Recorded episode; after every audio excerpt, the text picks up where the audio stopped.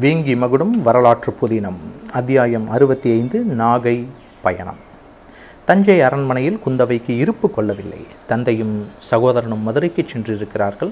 அன்னையும் அத்தையும் கோவிலேயே கதி என்று கிடைக்கிறார்கள். போர் நல்லபடியாக நடந்து தங்கள் கணவர் பத்திரமாக திரும்பி வர வேண்டுமே என்ற கவலை அவர்களுக்கு. தனது தோழிகள் முன்போல குந்தவை அருகில் வருவதில்லை. மாதவி மட்டும் அவ்வப்போது வந்து செல்வாள். தனது மனங்கவர்ந்த நாயகன் நாகப்பட்டினம் சென்றிருக்கிறான். அவனிடம் கூறியது போல எப்படியாவது தானும் நாகப்பட்டினம் செல்ல வேண்டும் என்று திட்டமிட்டாள். யாரை கேட்பது என்று புரியவில்லை. தனது பாட்டி செம்பியன் மாதேவியிடம் ஏதோ ஒரு காரணம் கூறி அவரிடம் அனுமதி வாங்கிவிடலாம் என்று எண்ணினாள். என்ன காரணம் கூறுவது? தனக்கு கனவு வருவதாகவும் அதில் கடலோரம் சிவலிங்கம் இருப்பதாக தோன்றுவதாகவும் அது நாகை கடல் போல் தோன்றுவதாகவும் கூறி அங்குள்ள இறைவனை வழிபட்டால் எல்லாம் சரியாகிவிடும் என்று கூறி அனுமதி வாங்கலாமா? என்று யோசனை செய்தாள். சிவபக்தி செல்வரான செம்பியன் மாதேவியை இப்படி சொல்லி ஏமாற்றலாமா? என்று ஒரு கணம் நினைத்தாள். இருப்பினும் பரவாயில்லை. விமலாதித்தன் தன்னிடம் போருக்கு போக வாய்ப்பு கிடைக்கவில்லை என்று வருந்தினான். ஒருவேளை மனது மாறி தஞ்சைக்கு திரும்பி வருவதற்கு பதிலாக போர் முனைக்கு சென்று விட்டால் என்ன செய்வது? அவன் போர் முனைக்கு போகாமல் தடுத்து அவனிடம் உறுதியும் பெற வேண்டும். அவனுக்கு எவ்வளவு தூரம் போர் பயிற்சி இருக்குமோ தெரியாது. ஏதாவது ஒன்று ஆகிவிட்டால் நம் கதி என்னவாவது? என்று எண்ணினாள். மருகனும் தன் உயிருக்குயிரான தந்தையும் சகோதரனும் போருக்கு கிளம்பி இருக்கிறார்கள். அவர்களை பற்றி கவலைப்படாமல் யாரோ ஒருவனை பற்றி இவ்வளவு தூரம் கவலைப்படுவது நியாயமா? என்று நினைப்புக்கு வந்தது. எது எப்படி இருந்தாலும் விமலாதித்தனை ஒருமுறை பார்த்துவிட்டு வந்தால்தான் மனம் நிம்மதி கிடைக்கும் என்று எண்ணி தன் பாட்டியான செம்பியன் மாதேவியான பெரிய பிராட்டியிடம் சென்றாள் குந்தவை. அச்சமயம் அமைதியாக அமர்ந்திருந்த பெரிய பாட்டியிடம் தன் கற்பனை கனவை பற்றி கூறினாள் குந்தவை. பெரிய பிராட்டியார் செம்பியன் மாதேவிக்கு நாகைக்கு செல்ல வேண்டும் என்ற எண்ணம் வெகு காலமாக இருந்து வந்துள்ளது. அங்குள்ள இறைவன் காயரோகண பெருமான் கோயிலுக்கு செல்ல வேண்டும். நியதிப்படி பூஜைகள் நடைபெறுகின்றனவா என்பதை காண வேண்டும். நிபந்தங்கள் போதுமானவையாக இருக்கின்றதா என்று பார்க்க வேண்டும் என்ற யோசனை எழ குந்தவையை அழைத்து கொண்டு நாகப்பட்டினம் செல்லலாம் என்று எண்ணினார். மறுநாள் செம்பியன் மாதேவியும் மருமகள் திரிபுவன மகாதேவியும் குந்தவையும் குந்தவைக்கு துணையாக மாதவியும் பல்லக்கில் நாகப்பட்டினம் புறப்பட்டனர். நாகப்பட்டினம் சோழ மாளிகைக்கு அவர்கள் வந்து சேரும்போது மாலை நேரமாகிவிட்டது. நாகைக்கு செம்பியன் மாதேவி வருகை சந்திருக்கிறார் என்ற செய்திக்கு இடைத்தவுடன் கடற்கரையிலிருந்து விரைந்து வந்தான் விமலாதித்தன். செம்பியன் மாதேவியையும் மற்றும் அவருடன் வந்த பெரியவர்களையும் வணங்கி வரவேற்றான். அவர்களுடன் குந்தவையை கண்டதும் அவனுக்கு ஓகை பொங்கியது. சிறிது நேரம் கழித்து கோவிலுக்கு அழைத்துச் சென்றான். கோவில் அதிகாரி மகாராணிகள் வருவதை அறிந்து அவர்களை எதிர்கொண்டு அழைத்து கோவிலுக்குள் அழைத்துச் சென்றான். இறைவனை தரிசித்த பண்ண அங்கிருந்த ஒரு மேடையில் அனைவரும் அமர்ந்தனர்.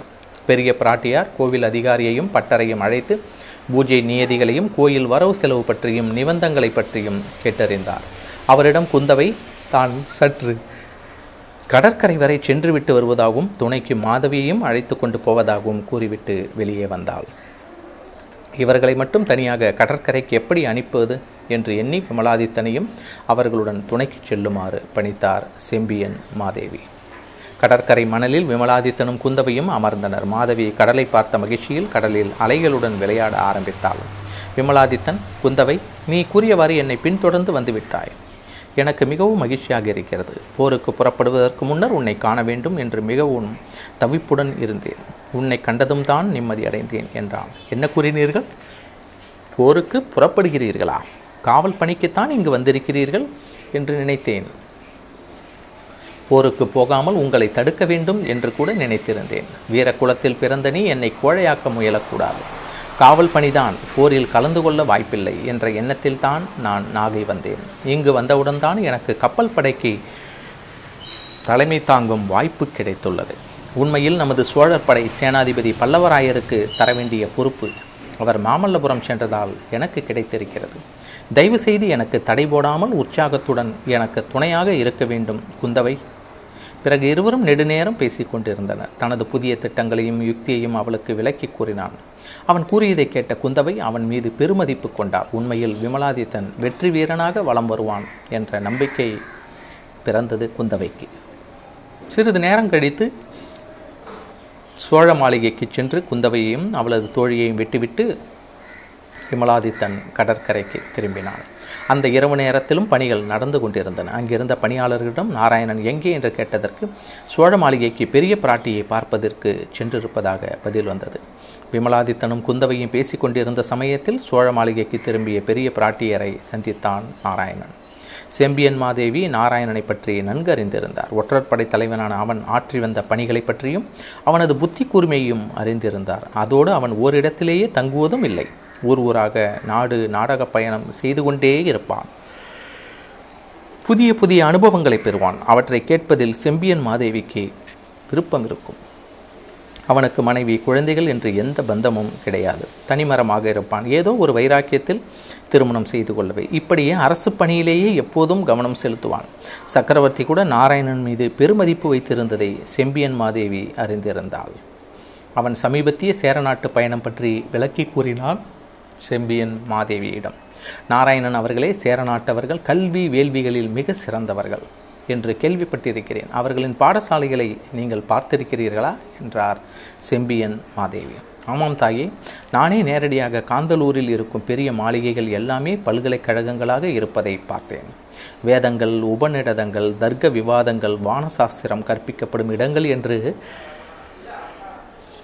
பார்க்கும் இடங்களிலெல்லாம் கல்வி சாலைகளாக காணப்படுகின்றன. அப்படியா நீங்கள் கூறுவது மிகவும் ஆர்வமாய் இருக்கிறது. அவர்களின் தலைநகரத்திலும் சிறந்த கல்வி சாலைகள் இருக்கின்றனவா?